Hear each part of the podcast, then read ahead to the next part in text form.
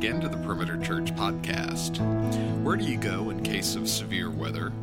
In the plains, some houses have underground storm cellars used to ride out severe thunderstorms or tornadoes. The key is to have some place safer to go until the storm passes. When the storms of temptation come, where do you go for shelter? Teaching team member Bob Cargo brings us this message entitled Three Weapons Against Temptation, which covers Psalm 141. Thank you for joining us today. When I say the word uh, temptation, what comes to your mind? I don't know what uh, comes to your mind when I say the word temptation, but I know that something comes to your mind, probably something very specific. And I know that about you because I know that about myself, and I know that about all of us. And I also know that when I say the word temptation, there are probably other things that should come to your mind and to my mind. But about those sins, you know, we have blinders on. Uh, we're in denial about those things, but, but we should be thinking of them. But here's something that we all absolutely wrestle with. We all face temptation. Last week, you did and I did. Next week, you will and I will. Temptations come to us in a lot of different forms, don't they? Sometimes temptations attack us ferociously like a lion. We see it coming, we're aware of it, we want to resist it, and time and again it overpowers us. Other temptations slither to us silently like a serpent, and before we know it, we've blown it.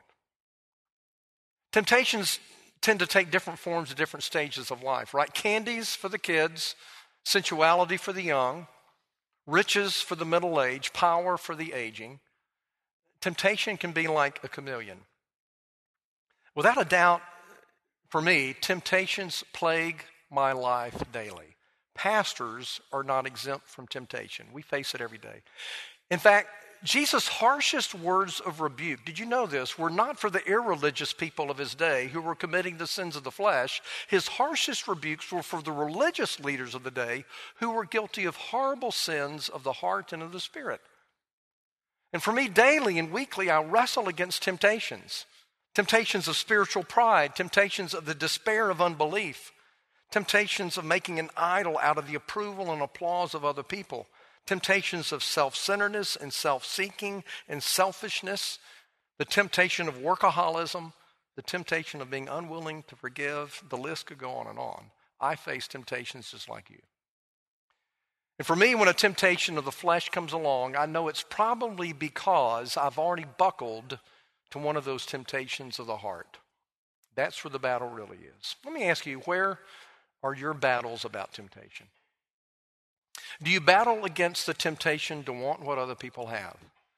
Here in the affluent north suburbs of Atlanta, that could be the temptation for most all of us. No matter how much God has given you, isn't it easy to look at the people at the next subdivision and want what they have? Wish you could have as much as they did. Or to look at another person who professionally has an opportunity that you don't have. Or someone who has abilities that you don't have. And Perhaps your greatest temptations are coveting what God hasn't given you and wishes you had what God gave somebody else. Maybe your temptations are the temptations to spin the truth, to exaggerate things to make yourself look better, or to just out and out lie to cover your tracks when you blow it. Maybe your temptation is that there have been people in your life who've hurt you and you are carrying bitterness, you're carrying hatred. There's a murderous heart that you have. And every time that person's name comes up, you're tempted to hate them all over again. Maybe you hate your parents instead of honoring them. Maybe you're a, you have a sex addiction. Sexual addiction is rampant in our culture. And maybe you're one of those that you find it very, very hard to be faithful to your spouse, at least in mind and in heart and with your eyes, if not actually with your body. Perhaps you treat Sunday just like another Saturday, and honoring the Sabbath is not on the radar for you. Or maybe, maybe this is the worst of all. Maybe your temptation is that you do everything on the outside that looks right. Hard for anybody to find you actually doing something that looks wrong, but you know in your heart of hearts you're doing it for your own glory. You're doing it so that people will look up to you and pat you on the back as a good moral person. Uh, where are your battles of temptation? Let me give you a picture of what temptation is. It comes from a psychologist and pastor and missionary named John White. He said, Imagine going to a piano and opening the top. Press down the loud pedal, he says, and then sing as loudly as you can a note into the piano. At least one or more chords of that piano will vibrate in response to your voice. But he says, the chords of the piano were not made to respond to a voice. They were made to respond to a hammer that responds to the keys of someone who's playing hopefully beautiful music. He says temptation is like when the evil one yells into the piano. And the very good chords that God has put into our hearts vibrate to the wrong tune. The very good desires that God has placed within us should be responding to the beautiful fingers of our Savior and Lord who would tell us how to lead our lives. In temptation, Satan presents to us the challenge or the opportunity to use good desires in the wrong way for the wrong purpose or to the wrong degree. That's what temptation is all about. Let's talk today about facing our temptations and how we can get a better batting average of saying no. If you have a Bible, look with me, please, at Psalm 141. Psalm 141. You also have an insert in your bulletin called Points to Remember. It will give you the outline of today's message on page one and the text of the message on page two. Let me give you the context of this uh, sermon and of this text from Psalm 141. Here's what's going on behind it before we begin to read it. It's a psalm written by David. David was the shepherd boy who killed Goliath and grew up to be the most famous and maybe the most important king of Israel. And this psalm was probably written at a time in which David had killed Goliath, but before he became king. Now, David had periods of his life in which he caved in to temptation, most famously committing adultery with Bathsheba and then killing Bathsheba's husband to cover that up. But this psalm came from an earlier period in David's life in which, he was, in which his batting average against temptation was much higher, and he was standing strong to follow the Lord. This probably came at a time after he killed Goliath, and after that, King Saul promoted David to be actually a military leader of the army, and he became a good friend of Saul's son Jonathan. And David was so successful, so successful as a military leader that in fact the people of Israel made up a song. And the song said, Saul has slain his thousands, but David his tens of thousands. It was obvious that this young, charismatic leader, David, was taking the hearts of the people. And Saul became so jealous, Saul began to try to take David's life over and over again. David and the soldiers who were faithful to him had to flee. And so he was on the run and on the lam, and probably the occasion in which David wrote Psalm 141 was a very specific time in which David and his soldiers were hiding in caves not far from Jerusalem, and Saul and his army were in pursuit. And God gave David, by his providence, the perfect chance to kill Saul. David was hiding in a cave, and Saul came into that cave. And David saw Saul, but Saul did not see David. And David could have taken Saul's life, but he was convinced that Saul was the Lord's anointed. And beside all and apart from all the wackiness of Saul's life, that vengeance would be in God's hand and not in David's. And for David, it would have been a sin to speak against Saul or to take his life. I want you to hear, get the picture here. David could have been tempted to have just fallen in with the evil regime of Saul, but he refused. And on the other hand, he could have taken the advice of evil men who said, Go ahead and kill Saul. It won't matter. But he refused to do that. He did not want to sin against Saul, and he did not want to sin against the Lord. David was a warrior, and I would, I would give you Psalm 131 or 141 as a psalm about three weapons against temptation. That's the title of today's message Three Weapons Against Temptation. And my hope is by the time we're through with this psalm and by the time we're through with this sermon, that your attitude will be that you can believe the promise of God in the New Testament that no temptation has overtaken you but such as its common demand. But God will not allow you to be tested beyond what you're able, but with the temptation will give you a way of escape also. We're not going to read this whole psalm before we start. We're just going to read part by part as we unpack these three weapons against temptation. Are you ready to dig in? Okay, let's start. Brian said go, so I'm going to go.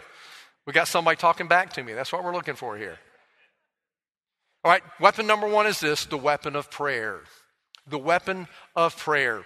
This psalm is a prayer. It's a prayer that David prayed while he was being tempted, and it's a prayer he prayed about his temptations. Let's look at verses 1 through 4 of Psalm 141. David says this O Lord, I call to you. Come quickly to me. Hear my voice when I call to you. May my prayer be set before you like incense. May the lifting up of my hands be like the evening sacrifice. In other words, may I pray worshipfully. May I pray every single day. He says, Lord, set a guard over my mouth. Keep watch over the door of my lips, that I would not sin with what I say. Let not my heart be drawn to what is evil, to take part in wicked deeds. With men who are evildoers, let me not eat of their delicacies. Now, I want you to notice here how David prayed and what he prayed for. He prayed passionately, he prayed earnestly. There was nothing nonchalant about this prayer. From the depths of his soul, he called out to God that he might not sin and that God would give him the ability to say no to temptation. Notice what he prays for. He says, Lord, guard my lips, guard my heart, and guard my relationships. Those are wise things to pray for. Lord, let me not sin with what I say. Let, my not, let not my heart be drawn to evil deeds. And Lord, also, you've called me to love some people that don't love you. And some of those people are drawing me toward doing things that I should not do. Lord, let me not be wrongly influenced. Wise, wise prayers. Lord, guard my lips, guard my heart, guard my relationships. But the point here is simply this when David was tempted, he prayed. He prayed. Now, let me ask you when you're tempted, is it your first impulse to want to pray? I would dare say that probably for most of us, it's not. And the reason it's not is that for most of us in our families of origin, the worst thing you could do is confess your temptations to your mother or father. You know what I mean? Did you grow up in a family like that? You know, I can't imagine as a child having gone to my parents and said, "By the way, I'm really tempted to steal a cookie, a cookie right now. Would you help me process that?" It just didn't enter my mind to do that. I think when I was a teenager, if I'd told my dad, Dad, I'm really thinking about breaking curfew tonight, taking, staying out till about 2 a.m., drinking with the boys, will you help me process what's going on right now? I think my dad might have responded in a way like I'd already done the deed, you know? So here's the reality we need a heavy dose of knowing that we're accepted in Christ to be able to have the courage to talk about our temptations to God. Does that make sense? A few months ago, Randy preached a series about the imputed righteousness of Christ. That is, the righteousness of Christ that is credited to, our, credited to our account by faith in Christ. And it is because of that imputed righteousness that we know we will always be nothing but loved by our Father. Though corrected, nothing but loved. And I need to know securely that I'm loved by the Father. And when I do, I will have a greater willingness to admit the depths of my sins and the strengths of my temptations. Got to know, first of all, I'm accepted in Christ. I'm accepted in Christ. For me, it became a life changing thing to start praying about my temptations, to start processing Lord, what's going on in my heart right now about this temptation? What need of my heart do I think will be answered by that sin? Is it the need for security, for approval? Is it the need for success? Is it the need for comfort? Is it the need uh, for, for whatever? And the more I process what's going on in my heart in prayer, the more I find that temptation loses its power. That's what can happen with you and me as well. We need that, don't we? We need the courage, perhaps, of a little boy that Margaret Ann was, was babysitting. Margaret Ann's gotten to be close to one of the young ladies in our church here, and she has two little boys. And Margaret Ann, when I was away, was keeping these two little boys overnight, and they were supposed to be going to bed. And as they were supposed to be going to bed, one of the little boys came to Margaret Ann, and he had a piece of chocolate in his hand, and he said, um, I found this piece of chocolate. What do you think I should do with this? I tell you what, that household probably has some great parenting going on. And how do I know that? Because this little boy felt so securely loved, he could confess his temptation to steal the candy. We need to know that we're loved like that too. That we can go to the Father and say, I've, I've found this dainty thing here. What should I do with this? And we know the answer. But when we go, we find his strength to say no. Weapon number one is the weapon of prayer. Weapon number two is the weapon of reproof. The weapon of reproof. Now, nobody likes to be corrected, nobody likes to be rebuked. But where do we see this in the psalm? We see it in verse 5. David says, Let a righteous man strike me. It's a kindness. Let him rebuke me. It is oil on my head. My head will not refuse it. So, weapon number one, prayer. Weapon number two, reproof. We don't like to be corrected and rebuked and reproved. But David's attitude was this I would rather be rebuked by someone who cares about my soul than be flattered by someone who cares nothing at all for my soul. David's attitude was reflecting the proverb that says, Better are the wounds of a friend than the kisses of an enemy. And that's true. Let me ask you are you willing for a friend to wound you if you need it? Hopefully, that rebuke comes lovingly. Hopefully, it comes gently. Hopefully, it comes with, with care for your heart and your life. But however it comes, are you open to being corrected? The truth of the matter is, all of us have blind spots. The truth of the matter is, none of us get it right all the time. The truth is, we all need the blessing of being rebuked. Weapon number one is prayer, weapon number two is reproof. The third weapon is the greatest, biggest, strongest weapon of all. The first two weapons are really little weapons that take us to the third weapon. And the third weapon is indeed the weapon that makes the temptation surrender, and that is the weapon as the Lord being our refuge. The Lord Himself as our refuge. Where do we see this? Look at verse 8. Verse 8 of Psalm 141. David says, But my eyes, the eyes of his heart, are fixed on you, O sovereign Lord. In you I take refuge. Now, David honestly was here saying, Lord, I don't want to be killed by evil men. But in a bigger way, I think David was saying, I don't want to be guilty of horrible sin. I think if David had had to choose at that point in his life, will I be killed or will I sin against the Lord? He would have chosen death because he wanted to find a refuge from the temptation to do wrong. You know, the truth of the matter is this you and I only will ever really seek a refuge from sin when we become absolutely convinced of this that sin wrecks lives, that sin wrecks hearts, that sin wrecks families, that sin is an affront to a holy and loving and gracious God. A.W. Tozer said, God hates sin like a mother hates the polio that destroys the body of her child. And we will only really seek the Lord as a refuge when we understand and when we are convinced that sin makes us less than God designed us to be. It makes us less than what a human is supposed to be. We need to hate it like we would hate the polio that destroys the body of a son or a daughter. We're only going to flee to a refuge of sin when we're convinced that we need to hate sin, fear sin, flee sin like we would a lion that would devour us. I have two sons and two daughters. My youngest son is now working at a Christian camp in Stellenbosch, South Africa, outside of Cape Town. I know, rough assignment, but somebody had to do it, okay? He's over there sending back the most beautiful pictures on Instagram that you've ever seen, having the time of his life, uh, working there in South Africa. A few weeks ago, he went on a safari with some other people. Not the safari where you kill the animals, you just see them and take pictures, okay? So, no Cecil event in the cargo family. We're trying to avoid that. But on that safari, he was very close to some dangerous animals elephants, rhinoceros, What's the plural for rhinoceros? I don't even know. Rhinoceri? I don't know. And lions. He was very close to all those things. But why was he not in danger, really?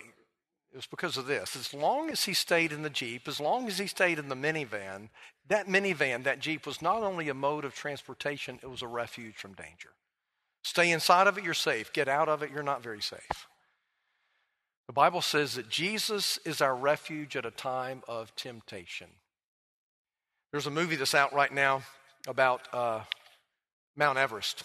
It's about a, a failed attempt of some people in 1996 to climb Mount Everest and get to the top. And hearing about that movie made me wonder about successful expeditions. So, so, I researched some successful expeditions to the top of Mount Everest as well as to the South Pole and the North Pole. And what I found out is that every expedition is, that is successful has been successful because there have been multiple places of refuge along the way. You and I need a refuge from temptation. And the heart of today's message is this Jesus is the place of refuge when you are tempted. Jesus is the place of refuge when you are tempted. The balance of our time, let's talk about how is Jesus our refuge? Why is he the only refuge that will work? The New Testament talks about temptation and Jesus. It does so in Hebrews chapter 4. Look at these verses on the screen. The writer of Hebrews says, Therefore, since we have a great high priest, Jesus, who has gone through the heavens, Jesus, the Son of God, let us hold firmly to the faith we profess. For we do not have a high priest who is unable to sympathize with our weaknesses, but we have one who has been tempted in every way just as we are, yet was without sin. Let us then approach the throne of grace, not a throne of judgment, but a throne of grace with confidence that we may receive mercy and find grace to help us in our time of need. Mercy when we've blown it, grace to help when we're tempted. Mercy when we've blown it, grace to help when we're tempted. You know, to understand the Old Testament, study the New Testament. To understand the New Testament, study the Old Testament. We're going to look at this New Testament idea understand Psalm 141. Jesus is our refuge not only when we're guilty of sin, Jesus is our refuge when we are tempted. And here is the big idea of today's message. I don't want you to miss it. It is this When tempted, Christ is our refuge because of the gospel, is applied by the Holy Spirit. Accessed by repentance and faith. Let me say it one more time. When tempted, Christ is our refuge because of the gospel is applied by the Holy Spirit, accessed by repentance and faith. You don't have to write it down in a hurry. You'll see it a couple more times. But some of you may be saying, Bob, what you've just said to me in that sentence, you might as well be speaking Japanese. There are a lot of words there that I don't understand. What does that mean? Let's unpack it in three parts very quickly. First of all, is this when tempted, Christ is our refuge because of the gospel. Because of the gospel. Now, what is the gospel? We throw that word around a lot in our church, and a lot of churches today throw around the word gospel. What is the gospel? Let me teach you a definition. I can teach you to memorize it in just a few sentences, in just a few moments here. The gospel is the good news of the life, death, resurrection, and reign of Jesus. You say it one more time, then I'll ask you to say it out loud with me. The gospel is the good news of the life, death, resurrection, and reign of Jesus. Would you say it with me? The gospel is the good news of the life, death, resurrection, and reign of Jesus. That's the good news.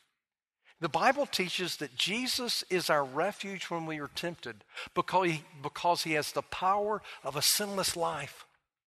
He's our refuge when we are tempted because he has died a substitutionary death for us. He is our refuge when we are tempted because he has been raised with a victorious resurrection.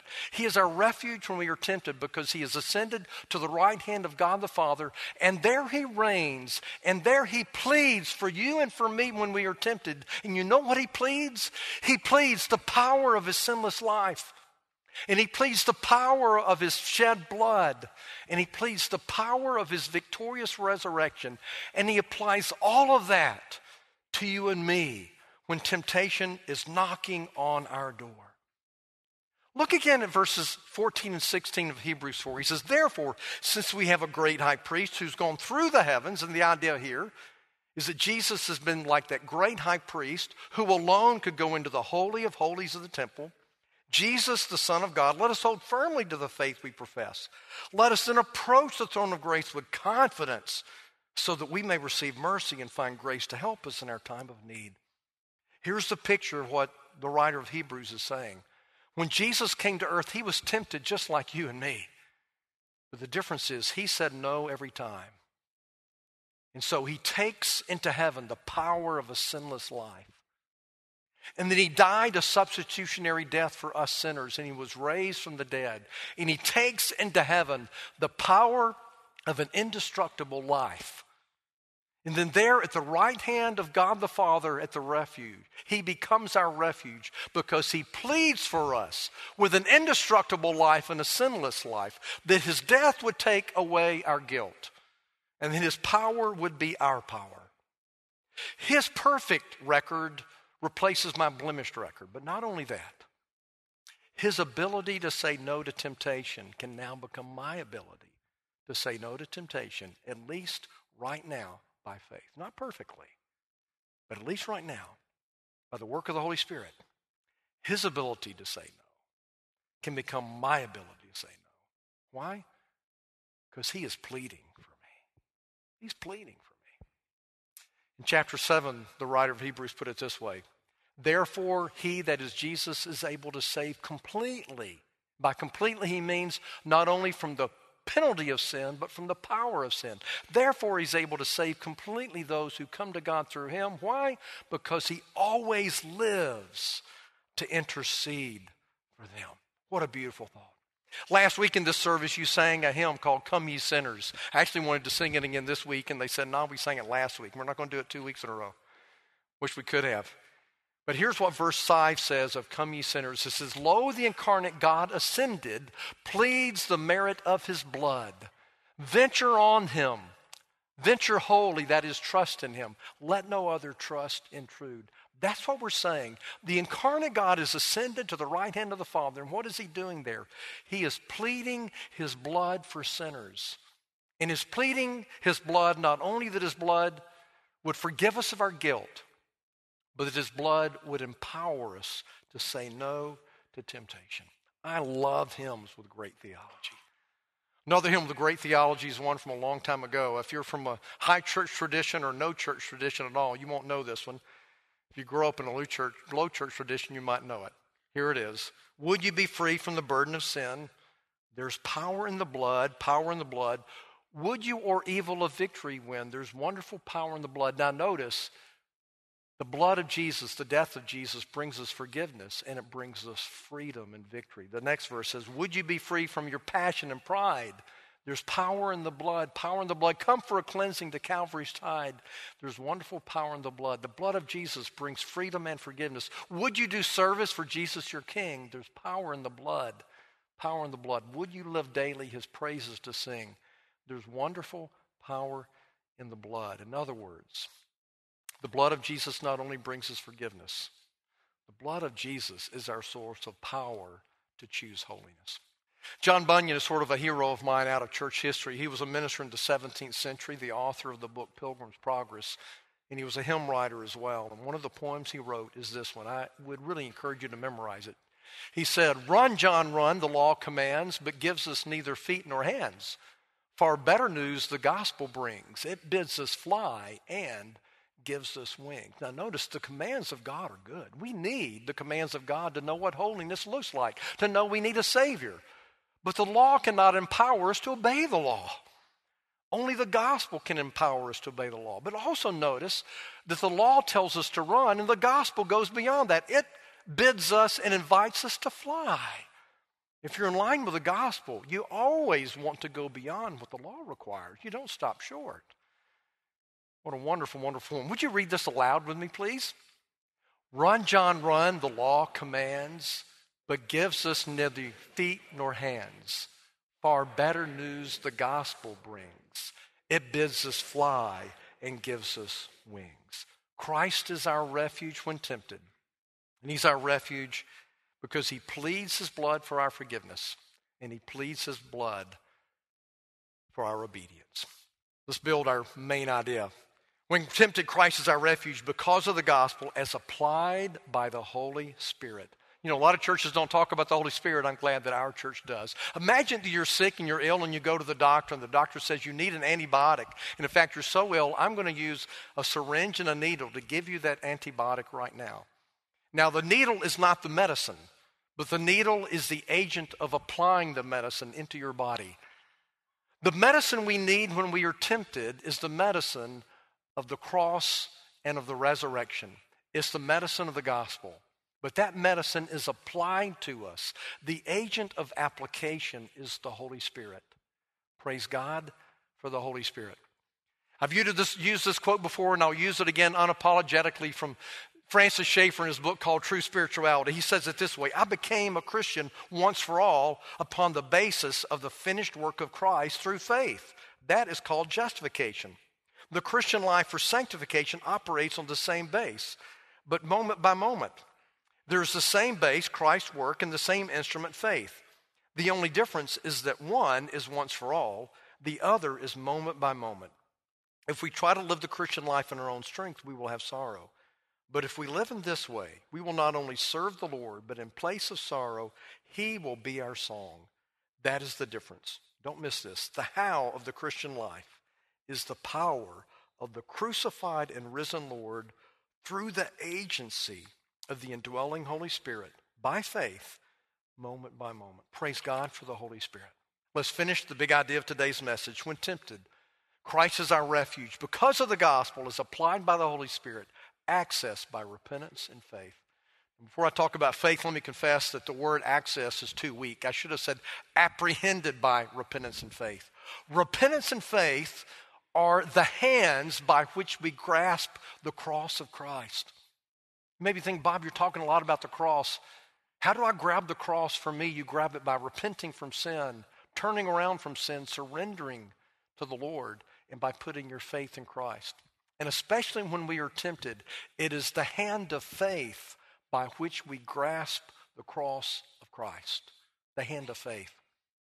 In the early part of the book of Romans, the Apostle Paul talks about the obedience that comes from faith. Two implications there. One is faith always leads to obedience, and the other is this: you could obey out of you could obey out of fear, or you could obey out of pride. But those don't those things don't honor God. He wants you to obey out of faith. The book of Hebrews that we've been looking at, a great theme of it is the theme of faith. In chapter 11 of Hebrews, the writer gives us one example after another of people who obeyed by faith. By faith, Noah obeyed and built an ark. By faith, Abraham left his home and went to a promised land, didn't even know where he was going, but he obeyed and he left. By faith, Moses said no to the pleasures of Egypt and chose to be mistreated with the Israelites, and he did so by faith. And over and over again in the book of Hebrews, it talks about people who obey by faith. And then the point of it all comes to us in Hebrews 12 2. In Hebrews 12 2, the writer says, Let us therefore fix our eyes on Jesus, the author and perfecter of what? Our faith. The author and perfecter of our faith when I put fix my eyes upon Jesus, Jesus comes to help me, and Jesus gives me more faith. Fixing my eyes on Jesus. And what does it say here in this psalm in verse 8? It says this My eyes are fixed on you, sovereign Lord. In you I take refuge. Fixing our eyes on Jesus. Let me close with a story from my own life. How does this really work in real life? I'll give you an example from a sinner who sits on the stage. A few weeks ago, I went up to Dahlonega, Georgia to see one of our church plants on a Sunday morning. And that morning, McKay Caston, great, great preacher, God's doing great things in Creekstone, he preached from the life of Moses about how to handle criticism. And it was a sermon that I really, really needed to hear. Because earlier that week, some things had been communicated to me and said to me that were not an overt criticism, but they felt like criticism. I received them as criticism, and I was not handling it very well in my heart. I was very tempted to be defensive, to be argumentative in my own mind and heart. I was tempted toward bitterness or revenge or self justification, and all those things were going on in my heart, and I knew it. And I desperately did not want those attitudes of heart to spill over into my words or my actions. So on the way back from Dahlonega, about the time I got on 400 coming south, I was thinking about McKay's sermon and I was thinking about this sermon that I was already working on. And this is what I began to do. I began to preach the gospel of a risen Savior to myself. I began to say to myself, For me, he lived, he died. He was raised again. For me, he reigns and pleads his blood. For me, he lived, he died, and was raised again. For me, he reigns and he pleads his blood. For me, with this temptation right now, to handle this temptation, he lived for me. He died for me. He was raised for me. He reigns for me and he pleads his blood for me. Then my heart will be set right instead of being set wrong.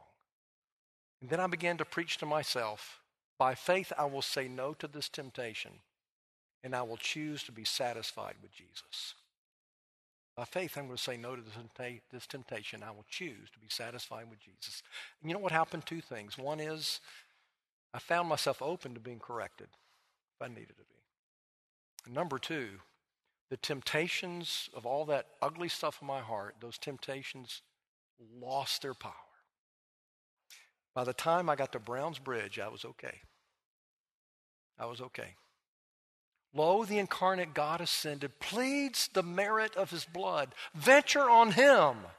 Venture wholly. Let no other trust intrude. None but Jesus, none but Jesus can do helpless sinners good. There's a helpless sinner here. How about your seat? Is there a helpless sinner sitting there? You need Jesus. I do too and the good news that he becomes ours in the gospel. This week you will be tempted and I will be too. Let us use the weapon of prayer. Let us use the weapon of reproof. But most of all, let us run to Jesus as our refuge. He lives to plead for our obedience. Amen. He's our Savior. Let's pray. Oh Lord Jesus, we thank you, thank you, thank you you gave us a Savior who would say no to temptation every single day of his life, and he lived a perfect life for us. We thank you that you gave us a Savior who was willing to go to a bloody and awful and terrible cross and die an excruciating death for us, to bear, in fact, your judgment upon our sins upon that cross. We thank you, O oh Father, for your power that raised our Savior from the dead. We thank you that he has ascended to your right hand, O oh Father we thank you that today, when we are tempted, tomorrow, when we are tempted, later this week, when we battle that same temptation again, whatever it is, that our Savior will be pleading the power of a sinless life, a vicarious death, an indestructible life for us, that we might obey and choose holiness. Lord, we ask you, lead us to be satisfied with Jesus. May we give up the idols of our hearts, all the wrong strategies to make life worth living. We thank you for our Savior, and especially for the power of his blood. We sing his praise now. In Jesus' name, amen. You've been listening to the Perimeter Church podcast. Perimeter Church is located at the corner of Highway 141 and Old Alabama Road in Johns Creek, Georgia please visit our website at www.perimeter.org for more information, to give us your feedback, and find other messages from our teaching team. Thanks for making this podcast a part of your day.